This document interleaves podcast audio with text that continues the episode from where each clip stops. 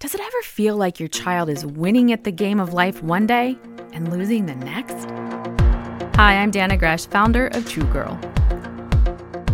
All of us are in an epic battle, and our kids are not exempt. John 10:10 10, 10 says Satan's purpose is to steal and kill and destroy. The devil is truly our enemy, and he does not discriminate based on age. But there's good news. Jesus' purpose is to give you a rich and satisfying life. There are going to be tough battles in your child's life as Satan seeks to lie to her, but God wants her to know and believe His truth.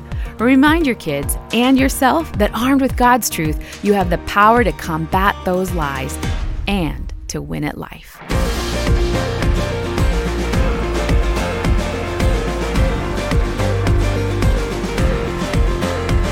For more tips on how to raise your kids, go to danagresham.com.